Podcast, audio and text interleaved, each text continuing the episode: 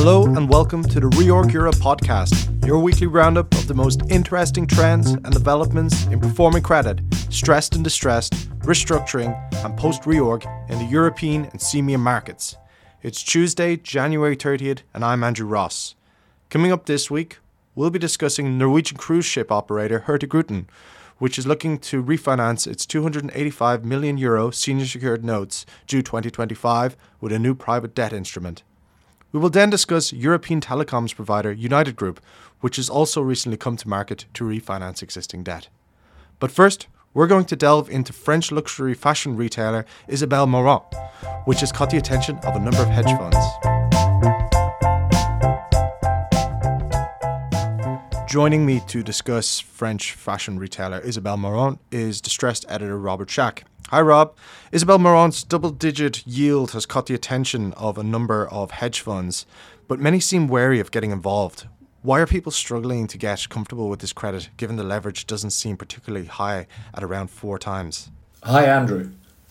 The 8% senior secured notes of Isabel Marant have fallen to around 80 mid on the back of sliding earnings throughout 2023, which has resulted in a 15% plus yield to maturity. That looks enticing in the current market where a lot of bonds have rallied in secondary recently and spreads in primary keep grinding tighter. But this credit has quite a bit of hair on it, which means the potential downside far outweighs the 15 points of upside. Starting with the leverage, this is far higher than the company presents. Isabel Marant reported 3.9 times post IFRS 16 net leverage based on 77 million LTM September EBITDA. However, the group capitalizes its roughly 15 million annual design costs as well as capitalizing its roughly 20 million in annual lease costs at just three times instead of the customary eight times. When stripping these addbacks out, clean LTM EBITDA on a pre IFRS 16 basis amounts to just 42 million, which means actual net leverage is around the 5.7 times level. At that level, the group's bonds could still be covered in terms of valuation. The average EV EBITDA multiple for peers in the luxury apparel sector is around 9 times, according to Reorg's analysis. However, they are all substantially larger, with margins averaging around the 25% area, whereas Isabel Marant's pre IFRS 16 margins are around the 17% mark. Most of its peers are also growing faster. As a result, Isabel Marant is potentially worth around 8 times at best in terms of its EV EBITDA valuation. But more importantly, its EBITDA is still on a downward trajectory, given that management has warned that the next two quarters will be weak as well. That means leverage will climb further, wiping out the potential equity cushion. If you look at SMCP, which is Isabel Marant's closest peer in terms of size and market niche, its valuation has dropped to just under four times recently, and SMCP had achieved 4% organic sales growth in the year to date period to September, whereas Isabel Marant's organic sales fell 8% during this period.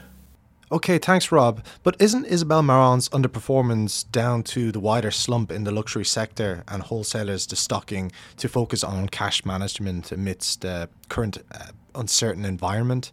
The group seems to have enough liquidity to ride out the downturn given management expects a recovery in the second half of 2024 and should benefit when wholesalers restock. Isabel Marant burned through 32 million of cash in the LTM September period but it still had around 41 million of cash and around 5 million available under a factoring facility. And yes, in theory, once wholesalers restock, the group could see a jump in sales. But management has already pushed back its expectation for recovery once following a continued drop in wholesale orders, and there are no real indicators yet that a rebound will happen in the second half of this year. More importantly, there are some concerns over whether Isabel Marant still has traction as a brand. The group's clothes and accessories command a high price but are positioned closer to aspirational luxury than in the more recession proof high end luxury segment. And Isabel Marant operates in the highly competitive new fashion segment, which involves more edgy design, as opposed to the classic luxury segment, so it's harder to get consistently right. Worryingly, it also seems to be underinvested in terms of branding, spending just 6% of sales on marketing and advertising, compared with around 10% for its larger peers. Thanks, Rob. Certainly looks like one to watch. Well, let's turn the page and talk about another topical situation with Luca Rossi, managing editor of The Stress Debt in Europe. Luca, you published yesterday a story on the Norwegian cruise ship operator Hurtigruten. What's happening here? Hey, Andrew. So it's mainly two stories. The first is that a hedge fund bought a big piece of the company's term loan. It was around 55 million at a price of 50 to 54, and the trade happened around one month ago. So now this hedge fund joins other lenders Invesco, Albacore, CVC, Sculptor, Diameter, and Bain Capital. So, if I remember correctly, the company announced a deal back a few weeks ago. Yes. In early January, the company announced it got the 100% consensus from its lenders for the recapitalization plan it announced back in December. But it did not specify whether they got the consensus of its bondholders too. And without that consensus, the company might need to do a scheme of arrangement to implement the recapitalization deal. And what happens to bondholders as part of that recapitalization deal? That's a good question. Well, basically, nothing happens. That's why the company, and that's the other story I mentioned earlier, is considering a second deal in which it will try to refinance its 285 million senior secured notes due 2025 with a new private instrument. So, this instrument will have a different security package. It will be secured by two ships, which are currently part of the term loan collateral, and two other ships, which are now part of the senior secured notes collateral. We also reported that Apollo holds some of these senior secured notes.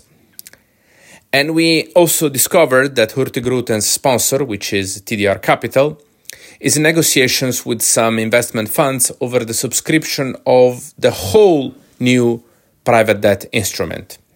Let's see how it plays out. Right, and the company also has 50 million euro senior secured notes due 2025, right? What happens to them? So these uh, senior unsecured notes are expected to be left outstanding for the time being. So the so-called green bond is not going to be touched. Thanks, Luca. United Group returned to the market, raising no less than four bonds to refinance existing debt. This is a big transaction on one of the most followed CEEMEA names of 2023. Earlier today, I spoke with senior editor Magnus Sherman and I asked him what we can take away from that deal. Well, I think the first observation is that the primary bond markets in, in both Europe and the US are very hot at the moment. Um, but there are also some, some more specific things we can point to uh, in, for instance, United Group and EM credit in general. I would say in, in 2023, there were a number of these situations where stressed or distressed companies even managed to work their way out of um, tricky situations, and United Group was one of them. In the first two quarters of 2023, United Group was under a lot of pressure because of its uh, pretty weak cash generation and a very, very high leverage. Uh, some of the bonds, the longer dated, were in the low 70s, and um, there was a lot of uh, nervousness among investors uh, in that company.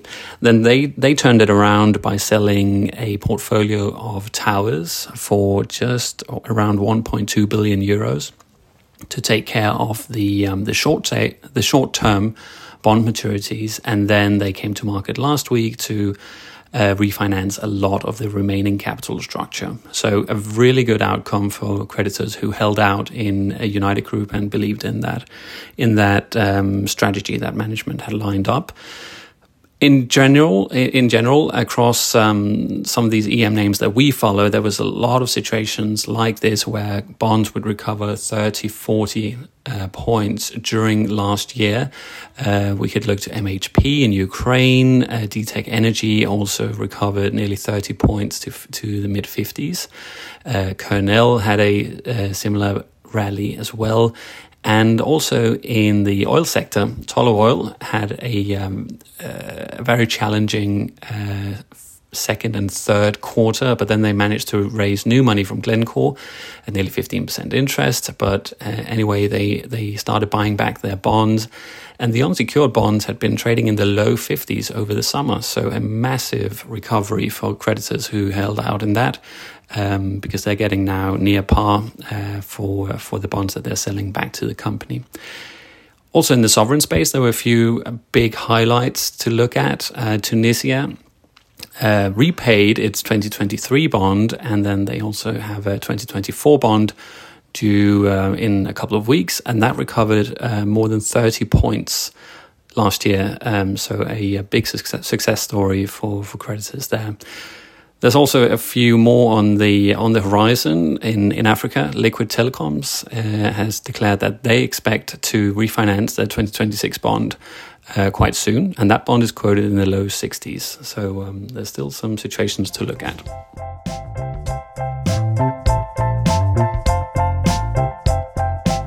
Download Reorg's European Direct Lender Rankings for 2023 and Reorg's CEEMEA credit wrap available on reorg.com forward slash reports or through the link provided in the podcast description. More information on all the situations and events discussed in this podcast are available on our website reorg.com. We hope you can join us next week for another Reorg Europe podcast. Until then, have a great week and thank you very much for listening.